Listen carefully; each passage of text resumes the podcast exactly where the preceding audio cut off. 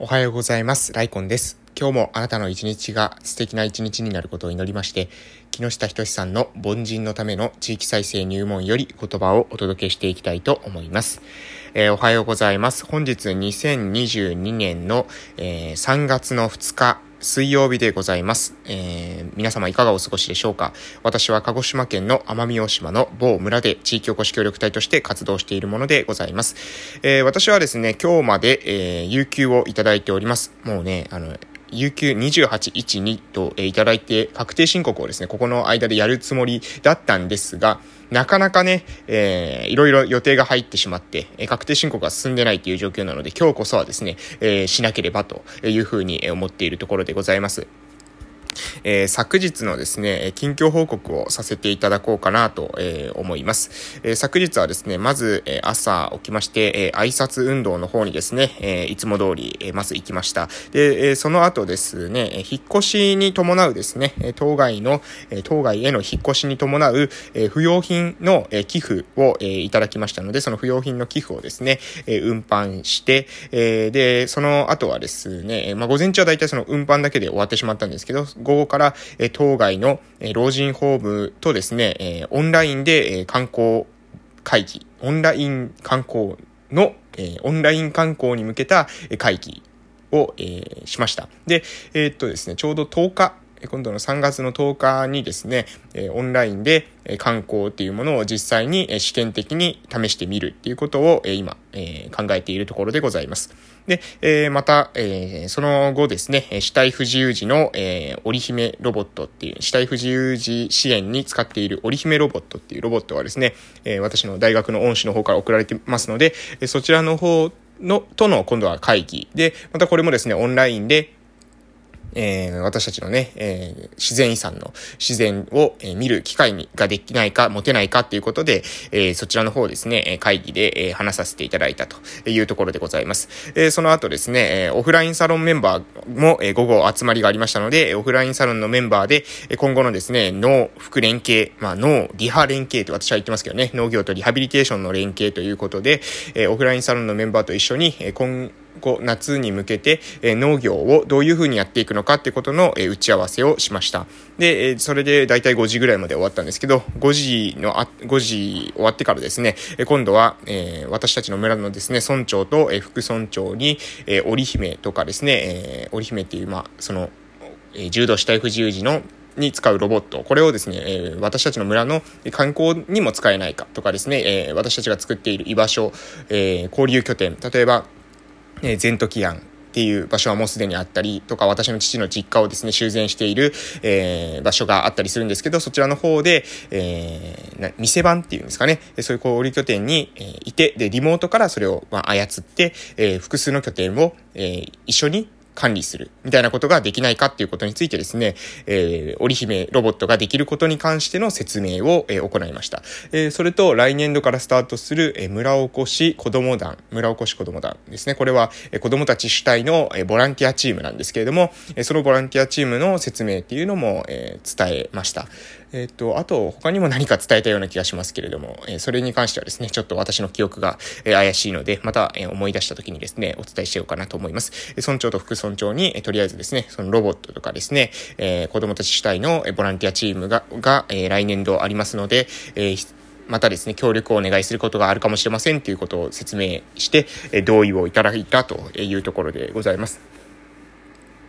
そしてですね、えー、その後ですね、子供の居場所づくりの環境整備ということで、えー、業務後にね、業務後に、えー、エアコン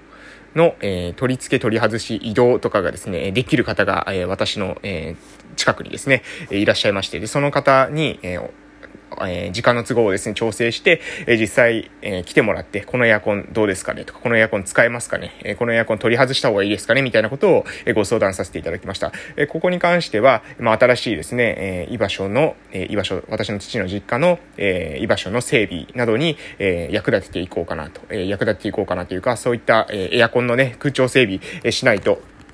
どうしてもですね、私たちの、え夏、え奄美大島の夏っていうのはかなりね、猛暑に、えなりますので、そこに向けたですね、対策っていうのも、え打っていこうかなというふうに思っておる、ところでございます。えまあそんな感じでですね、えーいろいろ様々なですね、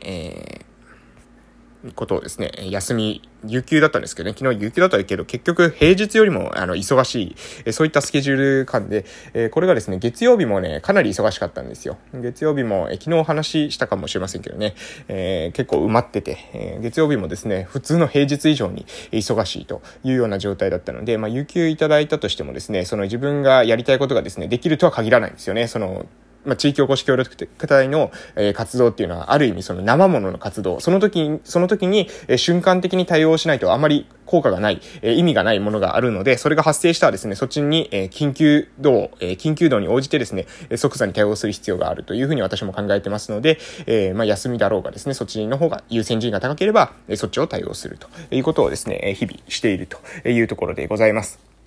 まあそんな感じでですね、まあ2022年、えー、はですね、2年度は4月からスタートしますけれども、それに向けて準備をしているところですので、私の方もですね、確定申告をしっかりとしてですね、2022年にまたですね、向けた、えー、計画を立てて、えー、実行していくっていうことをしていこうかなというふうに思っているところでございます。まあ S リハ塾のですね、その YouTube チャンネル、リハビリテーションの YouTube チャンネルの方を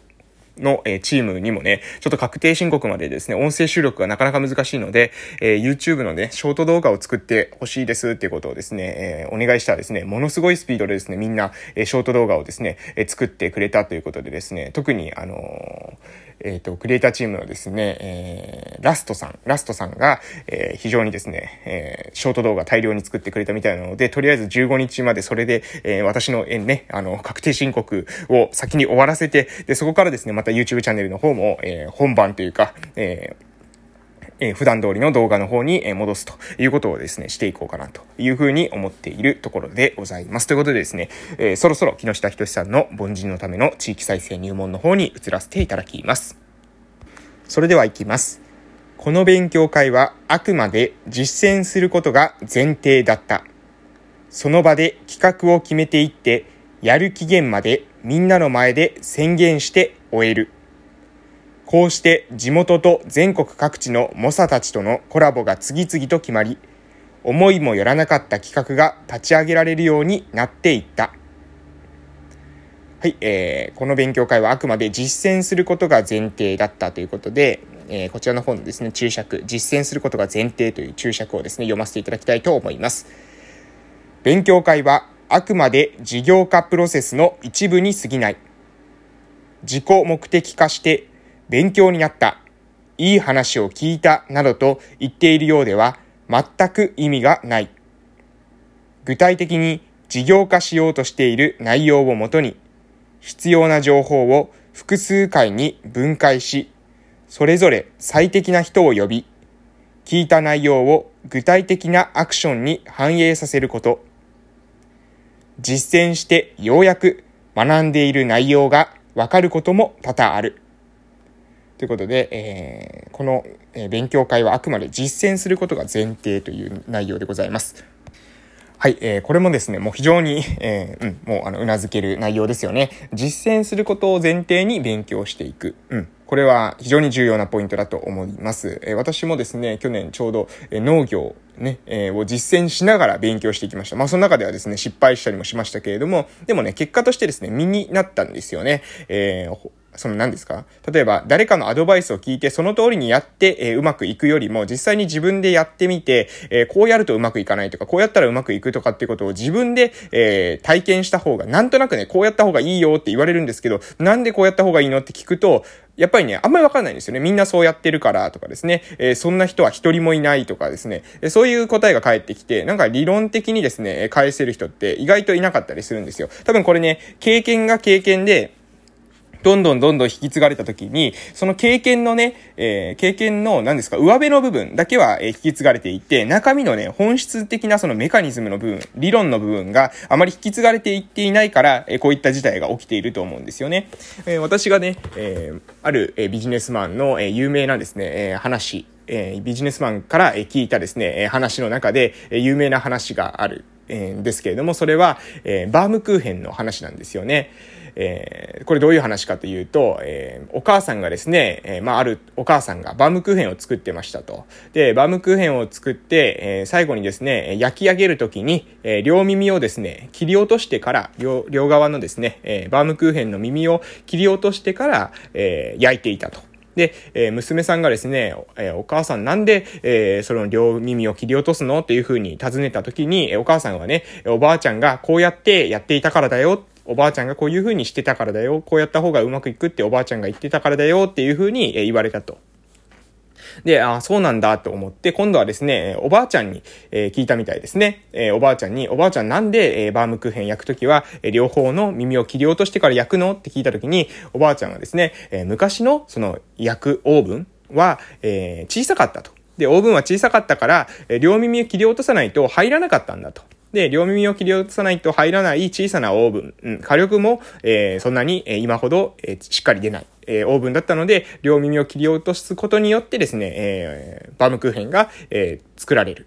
え、しっかりと焼くことができたっていう話を、え、してたんですね。で、え、今のオーブンっていうのは実はね、もうあの耳を切り落とさなくても、え、十分に、えー、入りますし、しかも中までしっかりね、焼けると。えー、だったらね、別に切り落とす必要ないじゃないかっていうことがですね、このお話の結論なんですけど、要するに、